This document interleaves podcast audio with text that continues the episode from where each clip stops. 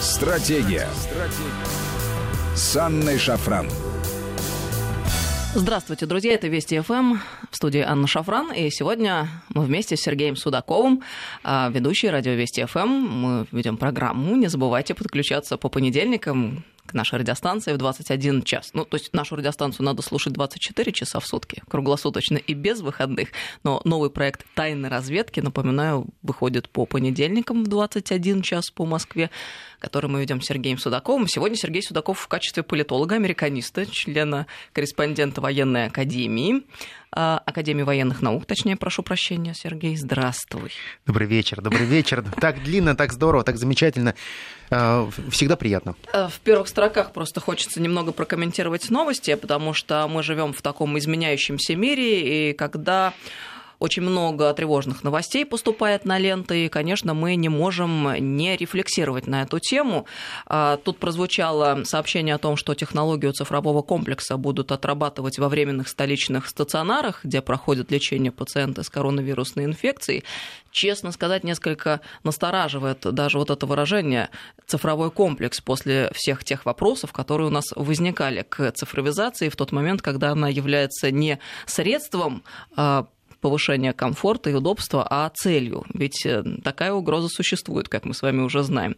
И нам сообщили о том, что врачи не будут использовать бумажные носители, а полностью переведут все необходимые материалы в электронный вид, и это как бы априори считается хорошо и правильно. Но хочется также здесь поставить вопросы, которые, как мне кажется, имеют серьезное отношение и к безопасности, в частности, и национальной безопасности, потому что тут вновь возникает угроза утечки данных простых граждан, обывателей Российской Федерации, а потом это же все хакнуть можно, и тоже все базы исчезнут, и неизвестна будет их судьба.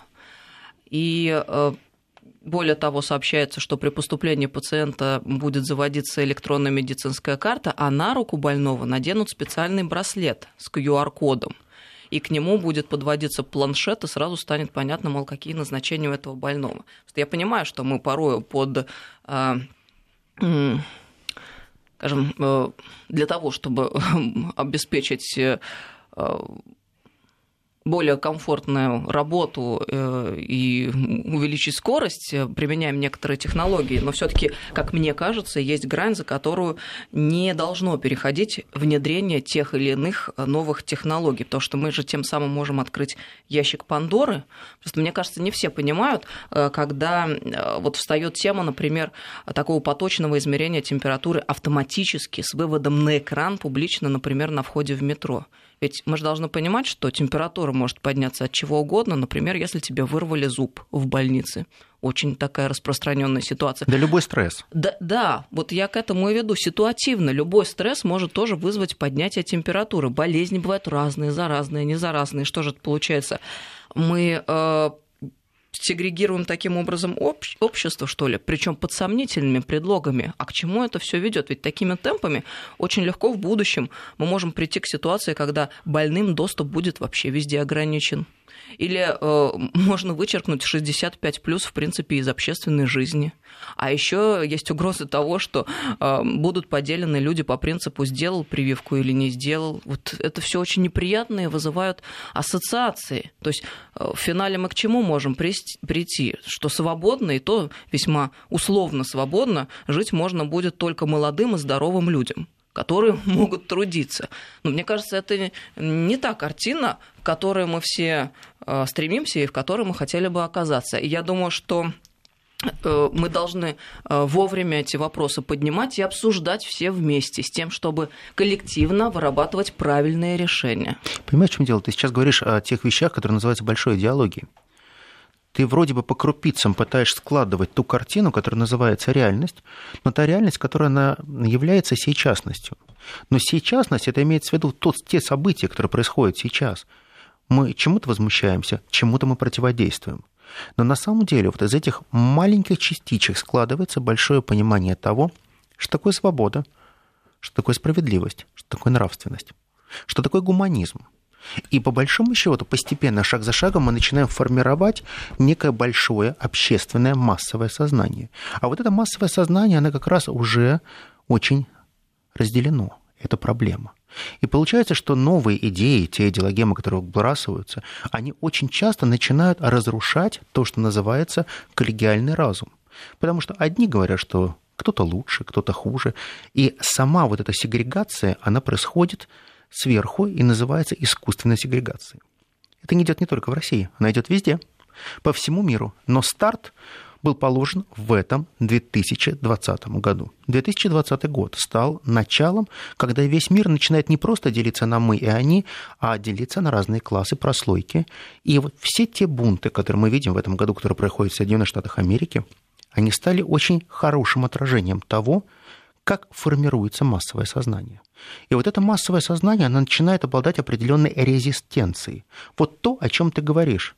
Всегда будут те, которые в какой-то момент скажут: простите, король бывает и голый, и об этом правильно говорить. И это во благо короля, потому что это нормально и хорошо. И я полагаю, что есть те вещи, о которых надо говорить прямо. Нельзя ходить вокруг да около. Если человек хочет пить, он должен попросить стакан воды. Он не должен знаками показывать, что ему очень плохо. Я полагаю, что постепенно, шаг за шагом мы приходим к тому, что есть понимание общей всечеловеческой нравственности. И вот эта нравственность, она как раз и является тем, что мы не являемся механизмами и машинами. Ну и потом и демократия, сама система, в которой существует весь, скажем, западноевропейский мир, к которому и мы себя относим, ну, по крайней мере, к этой культурной модели. А главная ее цель именно находить коллегиально, в общем-то, если в идеале, да, вырабатывать решения, которые устраивали бы всех.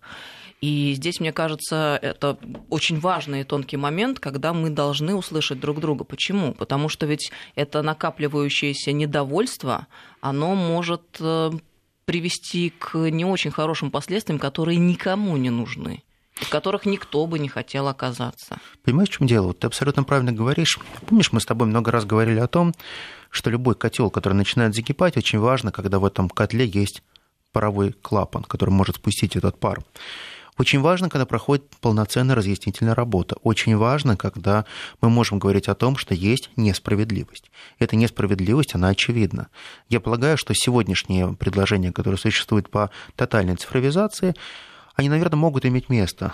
Но здесь есть очень простая вещь – свобода воли. Я вот и говорю о гранях, и мы должны определить очень четко. Мы сегодня находимся именно в этом моменте, когда мы должны определить ту грань, которую переступать недопустимо. Понятно, что технологии, они всегда идут несколько впереди нормативно-правовой базы. Это обычная ситуация для человечества, так было всегда.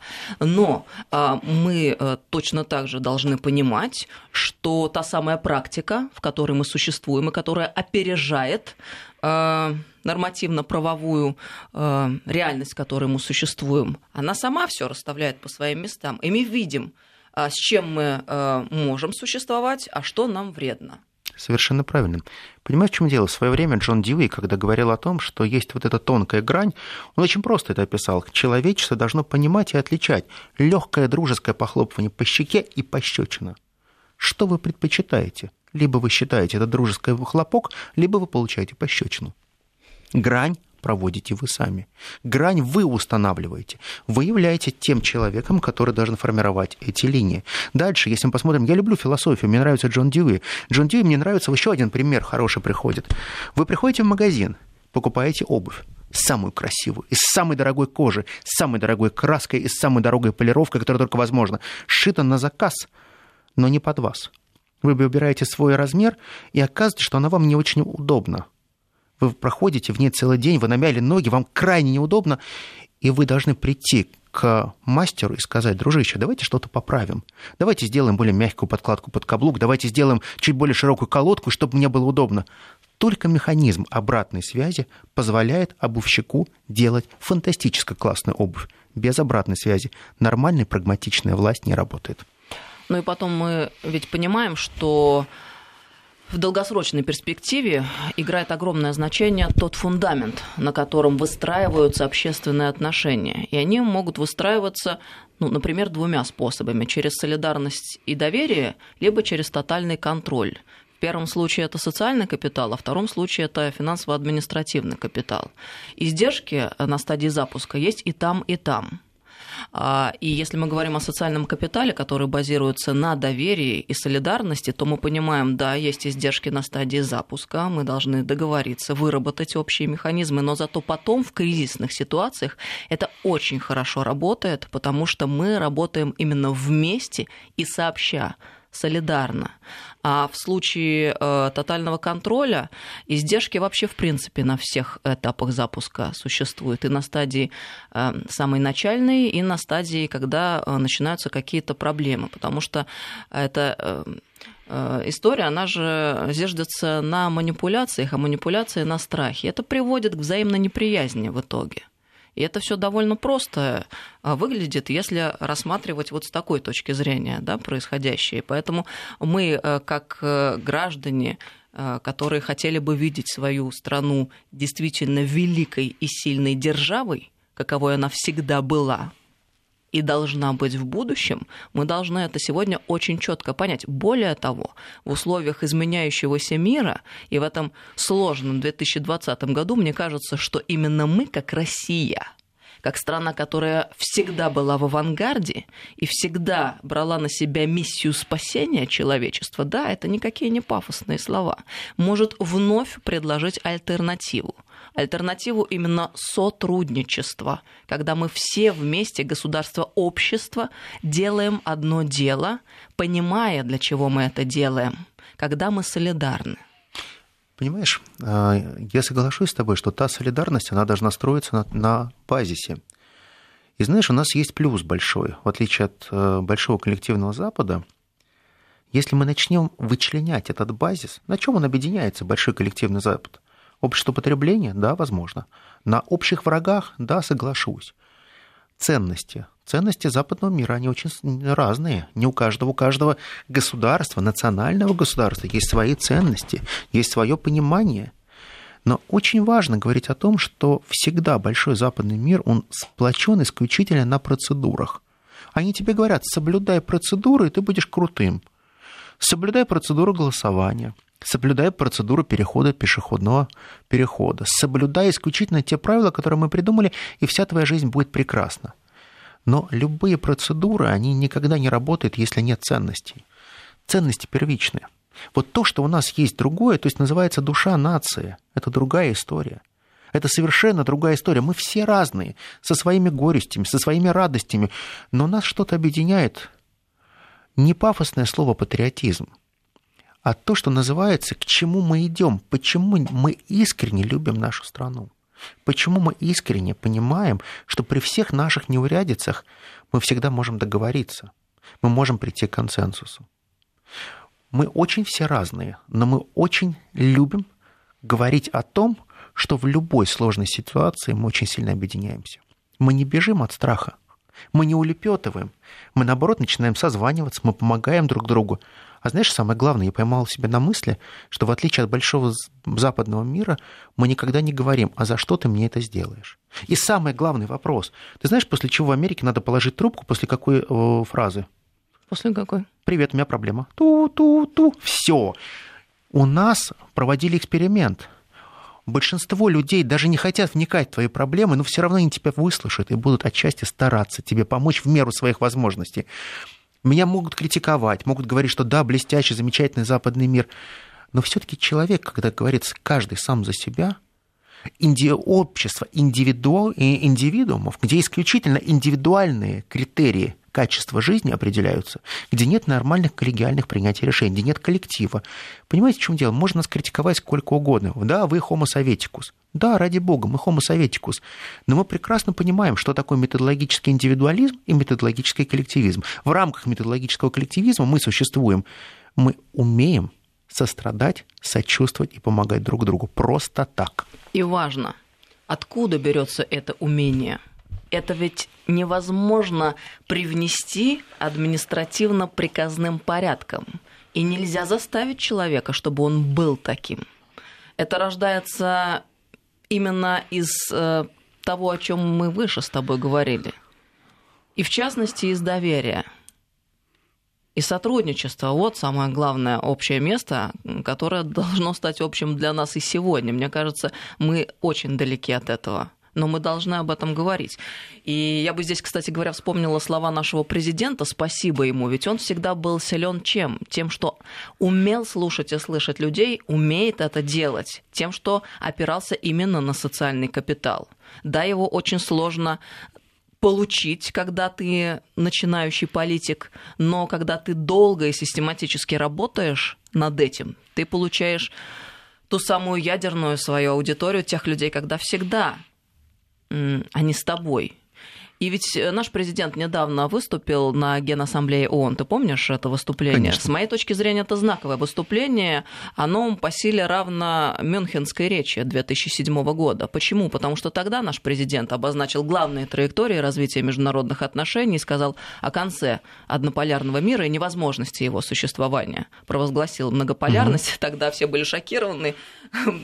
А также он сказал про международные организации, совершенно как они работают, верно, и все прочее. Но прошло совсем немного времени, и все поняли, что наш президент был прав. И он, в общем-то, пророчески выступал. Абсолютно и в тот момент никто был не способен из западных коллег, да и из восточных, каких бы то ни было, сформулировать эти вещи. А сколько было злобы? А сегодня наш президент говорил о дегуманизации существующего миропорядка, я бы даже сказала, об отсутствии доброты. Вот, казалось бы, стилистически не вписывается слово «доброта» в выступление на высокой трибуне Генассамблеи ООН. Ну, стилистически это слово как-то там не смотрится, не слушается, да? Но ведь наш президент сказал именно об этом и попал в самую точку, с моей точки зрения.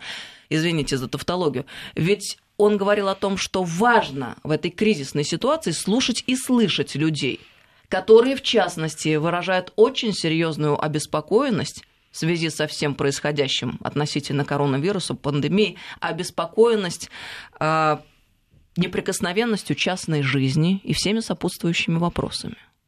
Это фундаментальные вообще-то вещи. Ты знаешь, вот ты сказал очень важные вещи. Доброта, которая не вписывается в большие трибуны.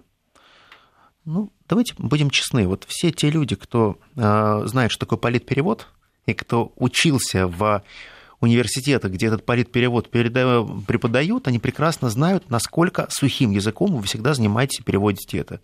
Иван Иванович заявил то-то-то, то-то-то. В его заявлении можно сказать, в его то-то-то. Вот слово «стейтмент», оно просто нормальное везде звучит. И люди начинают очень кондово, шаблонно мыслить с точки зрения большой дипломатии. То есть они понимают, что дипломатия – это не про человека, это не про доброту, это не про душу, это не про то, что является сильной и слабой. Это кто кого переживет, кто будет сильнее, кто способен быть более жесток. Это о жестокости, это о том, кто против кого дружит, а не с кем дружит. Система меняется постепенно, и меняется язык дипломатии. Язык дипломатии, он наконец-таки начинает наполняться людьми. За этим огромным лесом можно периодически видеть отдельные деревья, и это важно.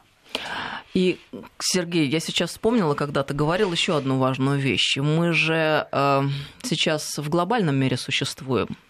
И я тут недавно вспомнила просто пророческие слова одного русского происхождения автора. Мы сейчас должны завершать, продолжим через несколько минут. Я немного заинтриговала, поставим многоточие и продолжим сразу после новостей. Стратегия. С Анной Шафран. С Анной Шафран.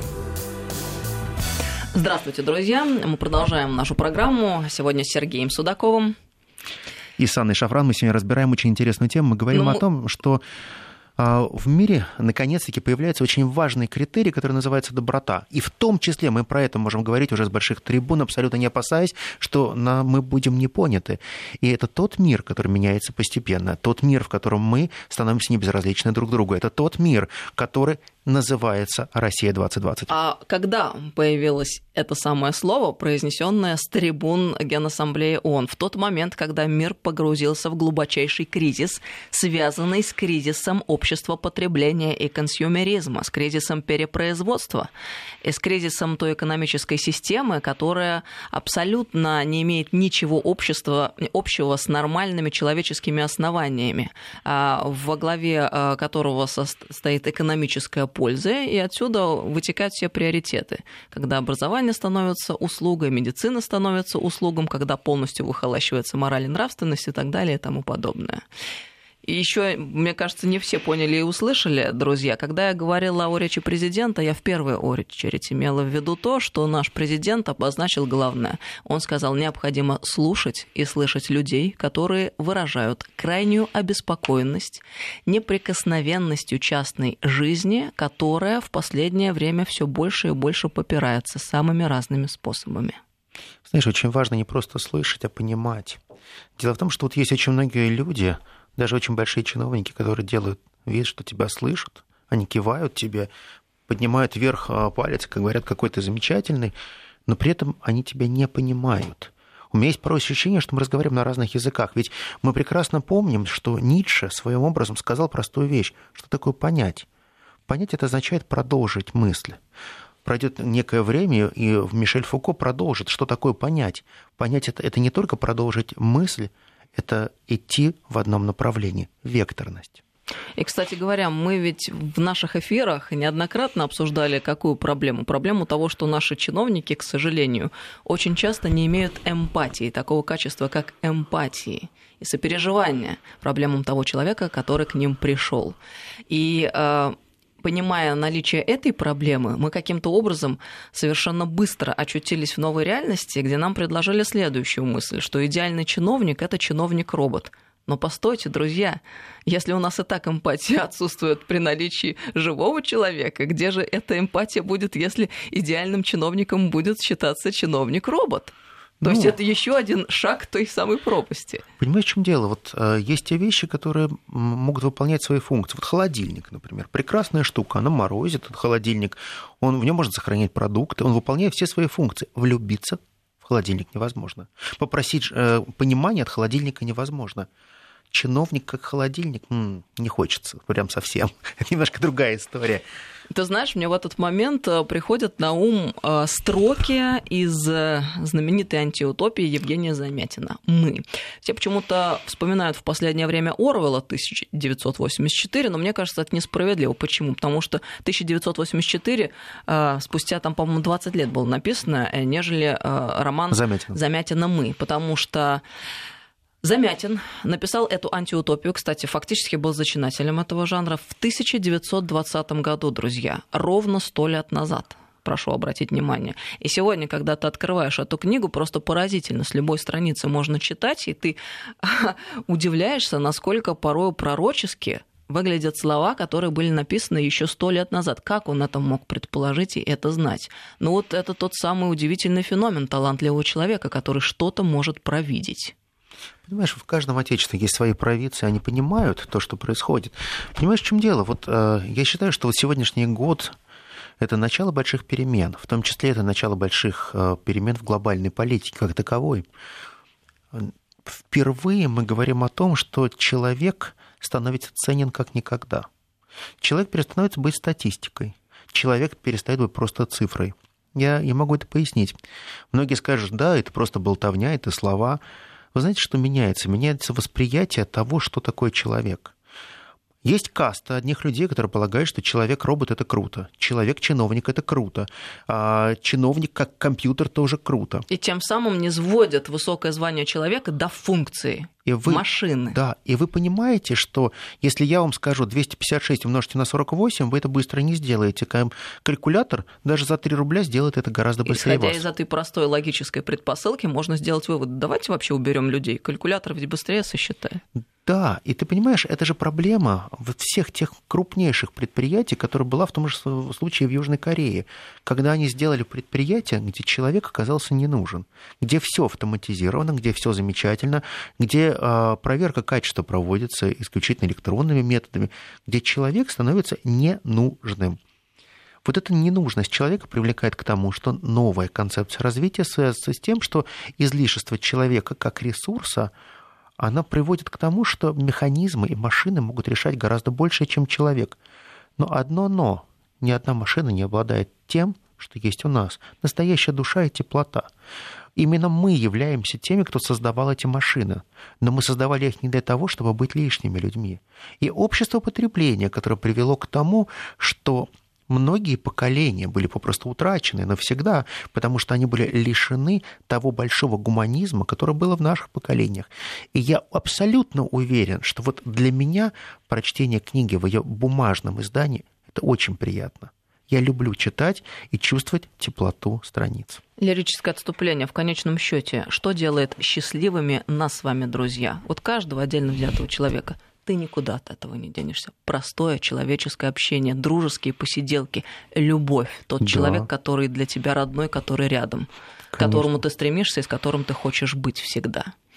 И в этих условиях, когда открываешь антиутопию Евгения Замятина «Мы», вот просто с первых строк читаешь и поражаешься. Я напомню, там повествование ведется от имени героя, жителя единого государства, там все номера, не граждане, а номера, и, соответственно, у них имена. Это цифры. И сначала он является, в общем, ярым адептом и сторонником этого государства, а потом постепенно, как-то влюбившись, он начинает переосмысливать сложившуюся ситуацию. Вот самое начало этой книги, друзья. Я цитату зачитываю. «Я просто списываю слово в слово то, что сегодня напечатано в государственной газете. Через 120 дней заканчивается постройка интеграла. Близок великий исторический час, когда первый интеграл взобьется в мировое пространство. 1000 лет тому назад ваши героические предки покорили власти единого государства весь земной шар. Вам предстоит еще более славный подвиг – стеклянным, электрическим, огнедышащим интегралом проинтегрировать бесконечное уравнение Вселенной. Вам предстоит благодетельному игу разума подчинить неведомые существа, обитающие на иных планетах, быть может, еще в диком состоянии свободы. Если они не поймут, что мы несем им математически безошибочное счастье, наш долг – заставить их быть счастливыми. Но прежде оружие мы испытываем слово. От имени благодетеля объявляется всем номерам единого государства. Всякий, кто чувствует себя в силах, обязан составлять трактаты, поэмы, манифесты, оды или иные сочинения о красоте и величии единого государства». Можно сказать, фулл-стоп и все. Знаешь, вот есть вещи, которые являются действительно в многом пророческими. Есть такие тексты по-настоящему, которые показывают нам, что 100 лет – это всего лишь большая вспышка. И если мы посмотрим 1920-е и сегодняшние годы, мы понимаем, насколько мы близки, насколько мы подходим к тому, о чем говорили тогда. 100 лет назад. Можно возвращаться в те газеты, можно говорить про те утопии и антиутопии, но получается очень простая вещь. Когда происходит тотальная чипизация, когда проходит понимание того, что каждому человеку, наверное, на запястье надо нанести татуировку в виде какого-либо QR-кода, это не очень здорово. Получается так, что есть свобода выбора, которая была всегда и у всех, начиная со времен Древнего Рима, которая была 2000 лет назад, потому что свобода выбора, которая отделяла людей от граждан и неграждан, это было тогда, когда ты мог сам выбирать, когда ты считал, что это твое право, потому что ты должен быть гражданином, с которым поступают, и самое главное, по справедливости. И вот здесь возникает другая, что такое добродетель. Государственная добродетель. Государственная добродетель – это то, что говорит о том, что качество хорошей жизни должно быть равное для всех, вне зависимости от того, каков ваш персональный выбор. Вы можете работать на любой специальности, но самое главное, чтобы вам было комфортно. Это ваш личный комфорт, это ваша защищенность. Если вы машина, я никогда вам не могу гарантировать, что вы обретете тот душевный покой. Я не могу вам гарантировать того, что получите то тепло, которое вам так необходимо. Понимаете, в чем дело? Можно всегда создать абсолютно уникальное общество роботов, и оно будет фантастически эффективное. Это будет общество роботов, с которым нельзя попросту сесть за стол и выпить чай и почувствовать атмосферу настоящую. И я вот люблю очень эту фразу. Никто никогда не заставит никого любить, ненавидеть запросто. И вот, знаешь, наши слушатели отозвались. Я тогда позволю себе еще один фрагмент процитировать, ну, потому что это великолепно. И мы должны понимать, кстати говоря, про себя, что опять-таки это наш человек, русский человек написал эту антиутопию, великое, на самом деле, произведение 100 лет назад. И мы, кстати, опять впереди планеты всей, потому что мы были первыми, а не Оруэлл. Еще одна цитата. Какой-то из древних мудрецов, разумеется, случайно, сказал умную вещь. «Любовь и голод владеют миром. То есть, чтобы овладеть миром, человек должен овладеть владыками мира. Наши предки дорогой ценой покорили, наконец, голод. Я говорю о Великой 200-летней войне, о войне между городом и деревней. Вероятно, из религиозных предрассудков дикие христиане упрямо держались за свой хлеб. Это слово у нас сохранилось только в виде поэтической метафоры, химический состав этого вещества нам неизвестен. Но в 1935 году, до основания единого государства, была изобретена наша теперешняя нефтяная пища. Правда, выжило только 0,2% населения земного шара, но зато очищенное от тысячелетней грязи, каким сияющим стало лицо земли. И зато эти 0,2 вкусили блаженство в чертогах единого государства. Естественно, что, подчинив себе голод, алгебраический голод равен сумме внешних благ, единое государство повело наступление против другого владыки мира, против любви. Наконец, и эта стихия была тоже побеждена, то есть организована, математизирована, и около 300 лет назад был провозглашен наш исторический «лекс сексуалис» – сексуальный закон. Всякий из нумеров имеет право, как на сексуальный продукт, на любой нумер. Да. Тут ничего не скажешь. Ничего не узнается в этом фрагменте, да, друзья. Очень сильно узнается, и понимаешь, вот... И посмотри на большой коллективный Запад, на большие штаты американские. Посмотри, к чему они сейчас пришли. Давай вспомним этих детей цветов, хиппи, свободная любовь, гомосексуализм круче всего. Круто, когда ты являешься другим. Постоянное самовыражение. Утрата того, что называется классической консервативной моралью. Есть мораль и нравственность, которая всегда стоит во главе любого общества. Но тебе говорят, если ты хочешь жить по морали, ты хочешь быть нравственным, значит, ты не являешься свободным. То есть, по большому счету, если ты голышом не ходишь по улице, значит, ты не свободен. А ты должен ходить голым, потому что так тебе круто. Мало ли, что люди на тебя будут показывать пальцем. Ты можешь делать абсолютно все, что ты захочешь. Но всегда они же, либералы, говорят очень простым языком. Твоя свобода заканчивается там, где начинается свобода другого. Но получается так, вам наплевать на всех остальных, потому что вы свободные, а все остальные должны просто под вас подстраиваться. И вот тогда рождается то, что называется, по мне, очень лицемерная политкорректность. Политкорректность. Мы все должны... кивать и улыбаться. А не будете как болванчики кивать и улыбаться, мы не будем с вами дружить. Вы не получите визы, вы не приедете к нам, потому что вы не разделяете наши ценности. Ребят, загляните в себя внутрь, в вашу душу. Вы правда разделяете все эти ценности или вы наигранно играете в глобальную политкорректность? Вот у меня ощущение, что вы лицемерите. У нас так стремительно подходит время к концу. А ты... Сергей, помимо того, что философ, еще и американист, есть поэтому такое? Все-таки хочется задать тебе еще один вопрос, точнее успеть. Понятно, что то, о чем мы с тобой говорили, мне кажется, сегодня наипервейшую важность имеет. Ну, мы живем, естественно, в мире, в котором есть отношения и внутри общества, и межгосударственные.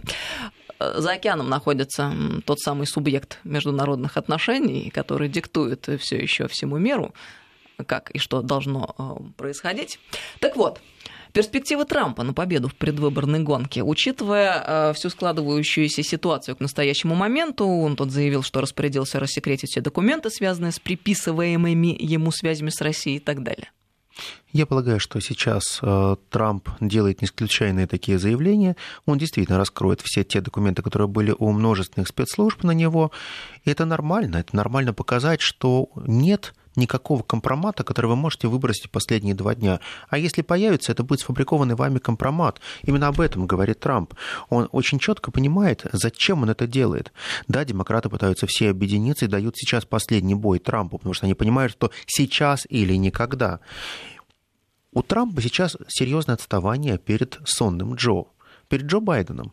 Но, тем не менее, вот на те заявления, которые пошел Трамп, его никто не подталкивал, он мог это не делать. Он мог просто забыть про это и потом посмотреть и вытащить из этого козырь уже, наверное, через хотя бы 2 недели это сделать. Но время уже играет не на него. Он делает это как раз вовремя. Помните ту ситуацию, когда Хиллари Клинтон пыталась пригласить огромное количество женщин которые обвиняли Трампа в сексуальных домогательствах. И к чему это привело? Трамп посмеялся и сказал: классно, привет, я тебя помню, ты классная девчонка, с тобой было великолепно, а вот с тобой было в 10 раз круче. И что? И не просто гора родила мышь, ни о чем это не было.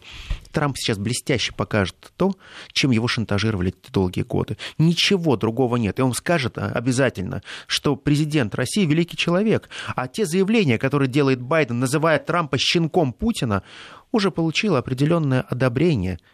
Потому что нельзя так говорить ни о каких политиках. Надо всегда быть выше этого. Сегодняшнее заявление, которое делает Джон Бреннан, бывший глава ЦРУ, который говорит, что самая большая угроза для Америки – это является Трамп. Простите, именно Бреннан, тот человек, который всегда был у большой кормушки, он понимал, как устроен этот мир. Он знает, что такие люди, как Трамп, они двигают и развивают его страну. Сегодня они все пытаются объединиться и сплотить нацию вокруг непонятных целей. Ведь, по большому счету, если Трамп проигрывает, выигрывает Байден, приходят демократы к власти, а в чем их победа? Мне кажется, что даже если Байден придет к власти, это будет очень пирова победа. Я не верю, что что-то они смогут изменить. Понимаете, в чем дело? Они сейчас все равно все сидят в одной лодке. И их отличие только в том, что кто-то на корме, а кто-то на веслах. Но Байден – это агония прежней системы, как мне кажется. Это чудовищная агония, но они все равно в одной лодке. Понимаешь, в чем дело? Они можно красить их разными красками, но они все настолько похожи.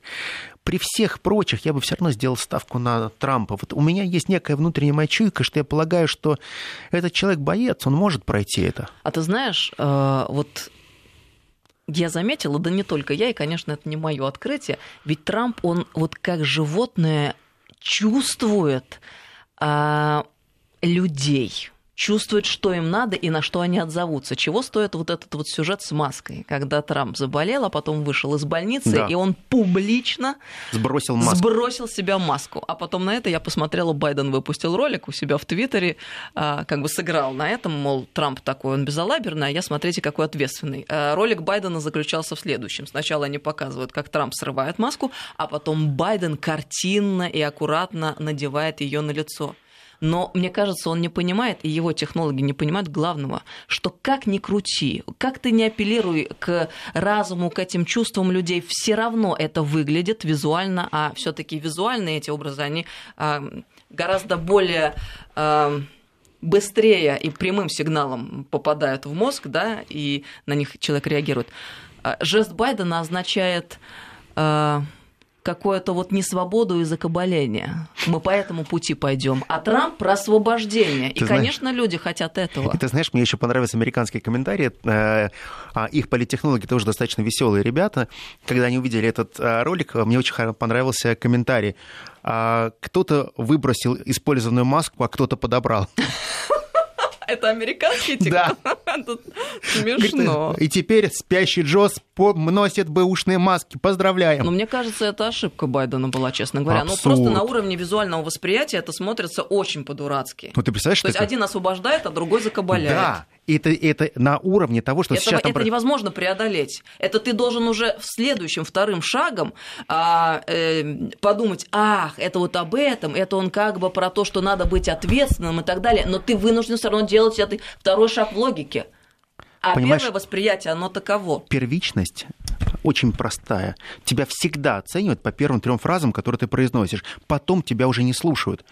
Мы всегда помним основы жанра. Все, что есть на экране, то есть на экране. Тебе не интересен этот контекст, потому что ты смотришь исключительно визуально. Радио ты слушаешь по-другому, ты понимаешь, какие другие смыслы рождаются. Я полагаю, что технологии у Трампа, конечно, лучше. Я вот сейчас сделал подборку достаточно хорошую, там из 20-30 цитат Трампа. Я сегодня выложу их на телеграм-канале.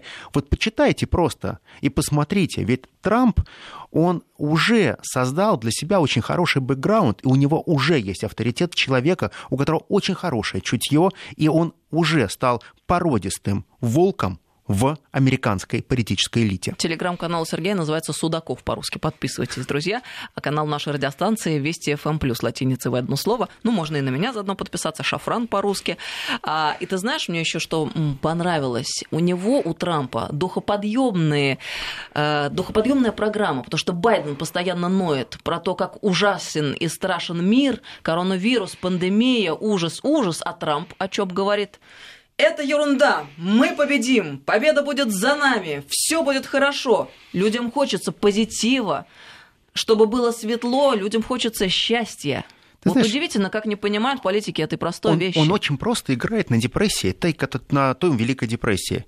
Люди устали от нищеты, люди устали от той серости, которая была. От нагнетания страха. Устали от этой атмосферы страха, что завтра будет совсем плохо. Людям хочется глотка свободы, свежего чего-то, позитивного, счастливого, приятного, прекрасного, радости, в конце концов. Простая вещь.